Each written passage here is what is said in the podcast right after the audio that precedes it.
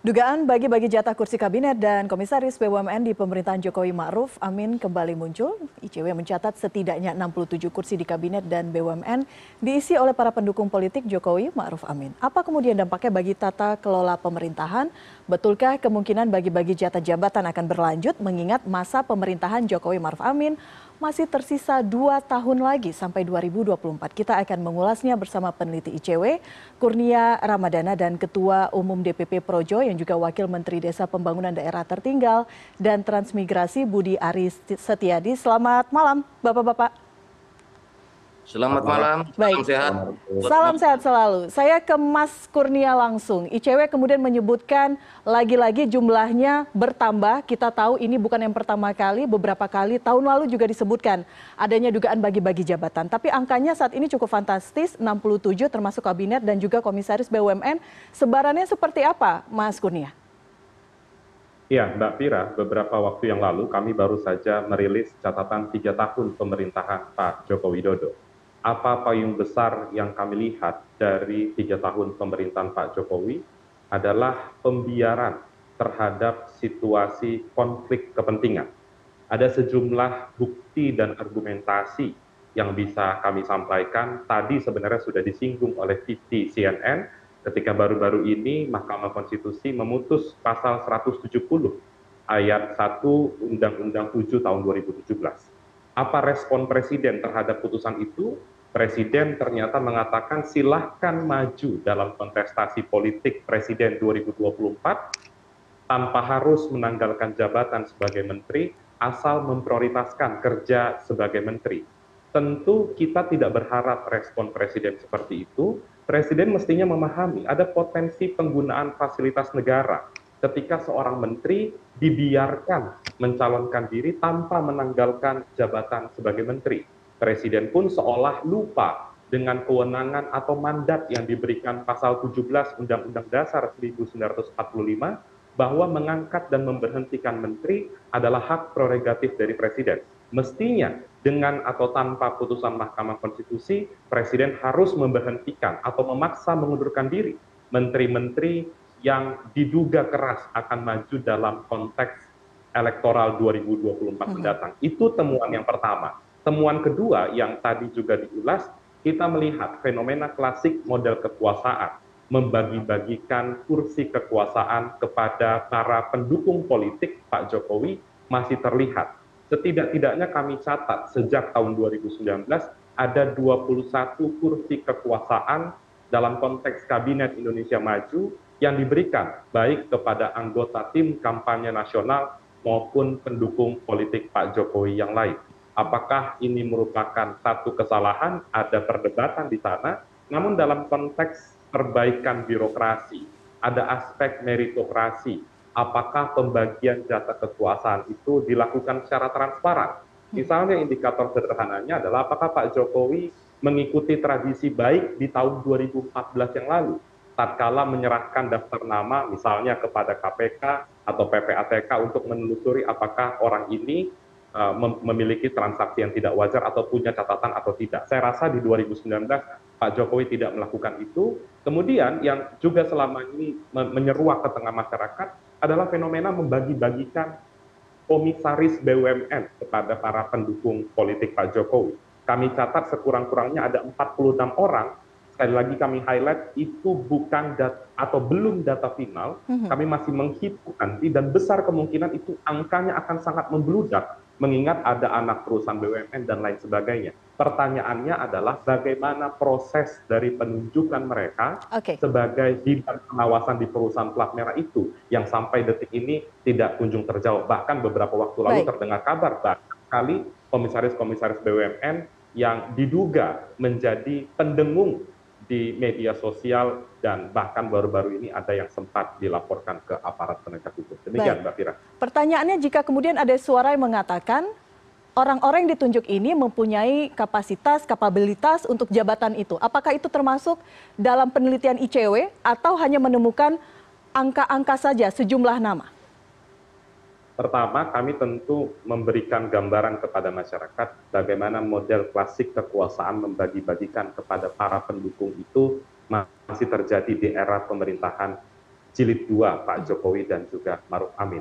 Pertanyaan sederhananya adalah bukan itu poinnya, tapi apakah penunjukan itu dilandaskan pada penilaian subjektif, sekalipun memang hak prerogatif presiden, atau mungkin ada objektifikasi melalui lembaga-lembaga pengawas untuk memastikan apakah orang ini benar-benar punya kemampuan kapabilitas memimpin satu jabatan tertentu di Kabinet Indonesia Maju. Selama ini kan kita tidak melihat seperti Baik. itu. Terakhir terlihat di tahun 2014 yang lalu sebagaimana tadi saya sampaikan. Demikian Oke. Mbak Fira. Saya ke Pak Budi sekarang, karena kita tahu Pak Budi juga eh, salah satu pendukung dari Jokowi Ma'ruf pada saat masa kampanye dan juga saat ini menduduki posisi wakil menteri.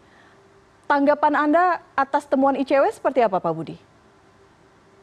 Eh, mungkin angkanya kurang banyak, Mas. Harusnya lebih banyak lagi itu. Atau jangan-jangan Pak Budi punya angkanya lebih banyak? Berapa nilainya Pak? Lebih banyak. Enggak, saya tidak mau berspekulasi tentang Oke, angka dulu. Tapi baik. yang pasti begini. Ini inti dulu. Intinya adalah begini.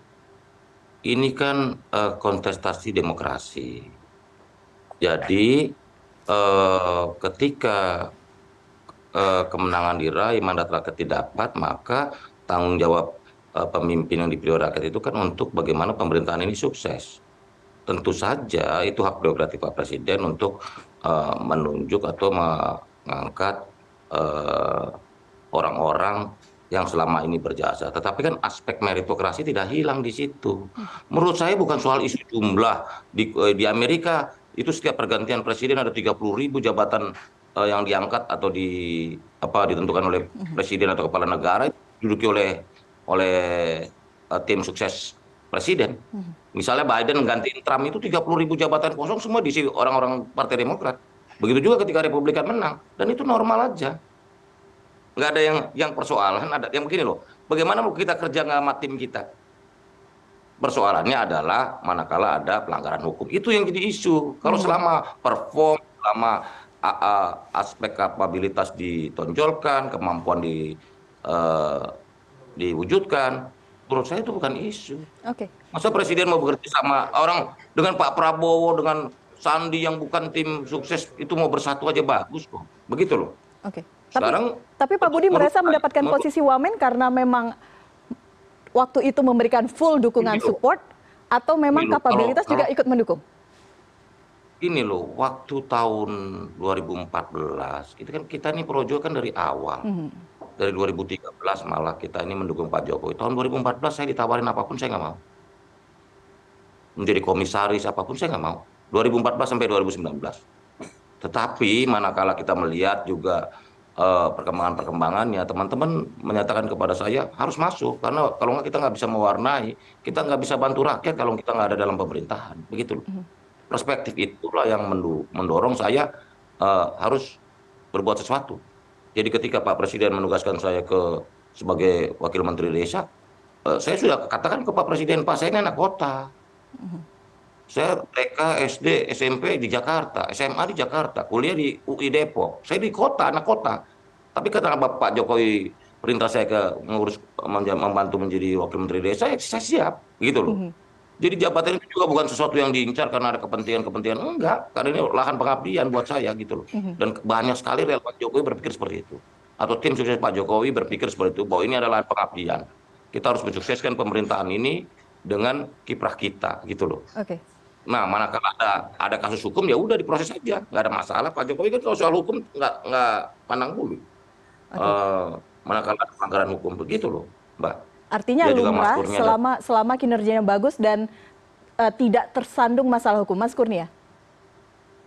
Saya ambil satu contoh, Mbak Fira, yang menggambarkan bagaimana potensi pelanggaran hukum itu terlihat dan juga ada problem ketidaksesuaian dengan janji politik Pak Jokowi. Saya ambil contoh pada anggota Kabinet Indonesia Maju hari ini, sekurang-kurangnya ada tiga ketua umum partai politik yang menjadi menteri. Kalau kita merujuk pada Undang-Undang Kementerian Negara, tidak dibenarkan jika seorang menteri itu melakukan rangkap jabatan. Dan terbukti dalam beberapa kesempatan, salah satu ketua umum partai politik diduga memiliki konflik kepentingan tatkala menjalankan program kementerian, namun di tengah proses penyelenggaraan kegiatan itu malah justru berkampanye kepada masyarakat agar memilih keluarganya dalam kontestasi politik 2024. Di sana kita melihat Pak Jokowi tidak konsisten dengan janji politiknya karena sebelumnya Pak Jokowi sempat mewanti-wanti agar pejabat publik tidak melakukan rangkap jabatan. Namun pada akhirnya hal itu dilanggar juga dan terbukti bahwa ada potensi konflik kepentingan dan Presiden saya tidak tahu apakah tidak sadar atau mendiamkan potensi konflik kepentingan itu. Pada dasarnya kami memahami apa yang Pak Budi tadi sampaikan terkait dengan hal ini lazim dan lain sebagainya, bukan itu poinnya. Namun poin kami adalah apakah itu dilakukan secara transparan atau tidak.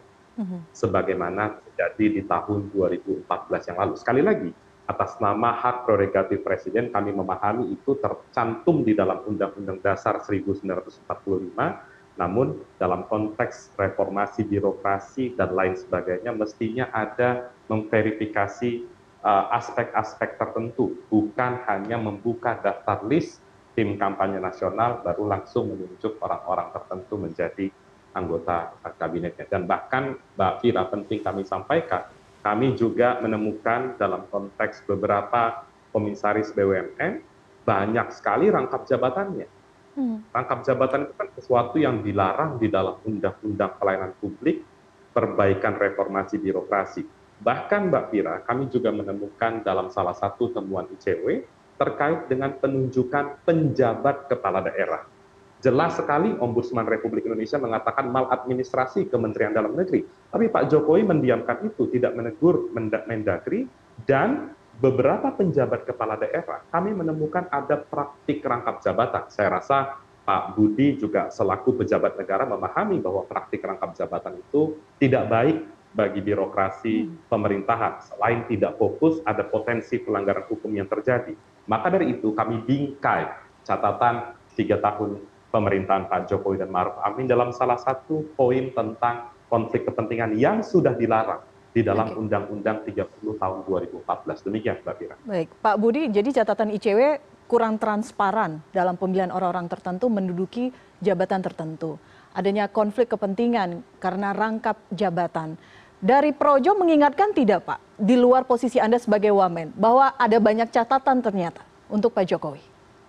Ya, secara secara tertutup kan kita juga menyampaikan catatan-catatan kritis kita. Mm -hmm. Karena berbagai kebijakan publik yang menyangkut rakyat, nasib rakyat pasti akan kami akan kritis karena uh, semangat kita kan setia di garis rakyat. Jadi apa pun kebijakan pemerintah yang uh, bersinggungan atau mem memberi dampak bagi hajat hidup orang banyak pasti akan kami di garda depan gitu loh. Nah mengenai temuan-temuan ICW tadi mengenai rangkap jabatan saya sudah diskusi juga dengan Pak Mendagri dan beberapa teman ini kan banyak dirjen-dirjen yang jadi gubernur, hmm. terutama di Mendagri hampir semua dirjennya kan jadi gubernur PJ, gubernur dan sebagainya. Tetapi saya udah tanya ada nggak undang-undang yang dilanggar? Tidak ada, ya sudah. Karena itulah Bapak ini memang sebagai isu kita juga tahu PJ-PJ itu kan semuanya hampir sebagian besar anggap jabatan, begitu loh PJ-PJ gubernur dan kepala daerah ya. Nah kalau komisaris kita lihat selama undang-undang itu uh, tidak dilanggar, yang menurut hemat kami pasti sudah ada pertimbangan-pertimbangan tertentu baik dari menteri atau presiden untuk menempatkan beliau-beliau dalam posisinya begitu loh. Tetapi yang pasti kan begini, kita percaya kita sungguh-sungguh mendukung upaya pemberantasan korupsi eh, KKN kolusi korupsi dan nepotisme dan itu terus kan di di komitmen Pak Jokowi kan nggak pernah berhenti gitu loh.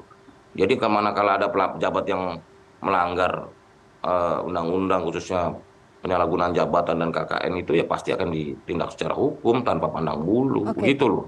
Di Jadi luar, buat di... saya bahwa Pak hmm. pemerintahan Pak Jokowi ini kan serius untuk menciptakan pemerintahan yang bersih. Okay. Dan saya menilai secara umum apa yang dilakukan atau uh, yang diangkat ini sebagian besar menurut hemat kami mumpuni di bidangnya. Jadi meritokrasinya nggak hilang gitu loh. Bahwa ada satu dua kekurangan ya kita juga harus akui gitu loh. Tapi secara umum overall kita melihat bahwa masih pada on the right track. Begitu, Mbak. Oke, di luar tataran hukum ada tataran etika politik. Menurut Anda rangkap jabatan itu secara etika politik pantaskah? Nah, ya itu soal soal kepantasan soal isu lain. Mm -hmm. Yang pasti kan ini soal hukumnya dulu. Nah, ini kan misalnya dir, semua dirjen Departemen Dalam Negeri hampir semuanya PJ tuh. Gubernur Bangka juga dirjen, Minerba, ya kan? Banyak gitu loh. Cuman kan ada pertimbangan karena orang daerah atau apa dan lain-lain. Dan itu lebih baik ditanyakan kepada Pak Mendagri dan sebagai apa penanggung jawab soal PJ misalnya. Kalau soal BUMN, Komisaris BUMN masih ditanyakan ke Menteri BUMN, begitu loh. Oke, kesimpulannya kalau dari Pak Budi ini sudah on the right track. Bukan, ini catatan saya ya. Manakala ada komisaris komisaris relawan Jokowi, komisaris itu pasti eh, BUMN itu pasti nggak bermasalah. Itu yang saya kami sampaikan ke Pak Jokowi waktu itu. Pak, kasus Asabri, kasus Jiwasraya, itu karena nggak ada relawan Bapak jadi komisaris di tahun 2014-2019. Bayangkan coba. Oke, baik. Sebagai penutup saya ingin tanya selama tanggapan. ada Oke. relawan Jokowi dan pendukung Jokowi, BUMN-nya pasti lebih perform. Oke, artinya dari sisi relawan. Karena Loh, iya dari dong. sisi projo. Kan bukan, saya mau kasih lihat buktinya. Kasus Jiwasraya, kasus Oke. Asabri, Oke. BUMN yang bermasalah. Itu karena nggak ada satupun relawan Jokowi jadi komisaris di sana ketika 2014-2019. Sehingga terjadi. Begitu loh. Baik. Sementara dari catatan kami selama 8 tahun ini tidak ada BUMN bermasalah manakala ada relawan Jokowi menjadi komisaris di sana. Begitu Mbak. Kita tanya Mas Kurnia sebagai penutup. Mungkin penelitian Mas Kurnia juga harus melibatkan ada elemen-elemen apakah jika dikawal oleh relawan akan berbeda begitu hitung-hitungannya. Itu masuk tidak di hitung-hitungannya ICW? Ya, yang pertama saya tidak tahu apa indikator Pak Budi menyampaikan hal itu ya. Kemudian yang kedua, sebenarnya pertanyaan sederhananya adalah ketika relawan Pak Jokowi diminta untuk menjadi komisaris BUMN, apakah pernah disampaikan kepada publik atau justru disampaikan ketika sudah ditunjuk? Angka 46 orang itu terbilang angka yang besar dan juga aspek pengawasan BUMN menjadi satu hal penting karena selain uh, BUMN itu untuk menopang perekonomian negara juga ada hal-hal penting lain yang juga harus dijaga. Saya menyoroti tadi pernyataan Pak Budi ketika berdiskusi atau ngobrol dengan Mendagri mengatakan tidak ada undang-undang yang dilanggar. Saya rasa Pak Budi penting untuk membaca pemberitaan ada rekomendasi Ombudsman Republik Indonesia Ombudsman itu merupakan lembaga negara. Dalam pasal 38 Undang-Undang Ombudsman, Pak Budi, rekomendasi itu wajib dilaksanakan, perintah undang-undang. Tapi sampai hari ini kami tidak melihat ada tindakan konkret dari Presiden Joko Widodo untuk memastikan agar pengelolaan pemerintahan ini terbebas dari konflik kepentingan dan juga pembuktian atas kalimat Pak Jokowi yang mengatakan menolak rangkap jabatan, tidak fokus dan lain sebagainya. Saya rasa Pak Jokowi penting untuk membaca buku kumpulan para pendukung Pak Jokowi yang juga banyak melakukan rangkap jabatan di BUMN. Saya penasaran bagaimana respon Pak Jokowi ketika mengetahui data-data tersebut dan daftar penjabat kepala daerah yang ditunjuk oleh Tito Karnavian. Demikian, Mbak. Oke, terima kasih. Pak Budi, Mas Kurnia, sayang sekali waktu kita sudah habis, waktu kita terbatas. Tapi kita harapkan memang catatan-catatan ini kemudian menjadi pelajaran penting. Kita berharap sisa pemerintahan Jokowi Maruf dua tahun ke depan bisa dimaksimalkan, bukan hanya berbicara mengenai bagi-bagi jabatan dan rangkap jabatan saja, masih ada PR-PR lain yang harus dikerjakan. Terima kasih sebelumnya sudah berbincang bersama kami di Prime News. Selamat yang malam. buat saya kan buat kita kan Baik. eksekusinya Mbak. Ya. Eksekusinya baik. Terima kasih Pak Budi waktunya. Mas Kurnia terima kasih. Selamat malam, salam sehat selalu.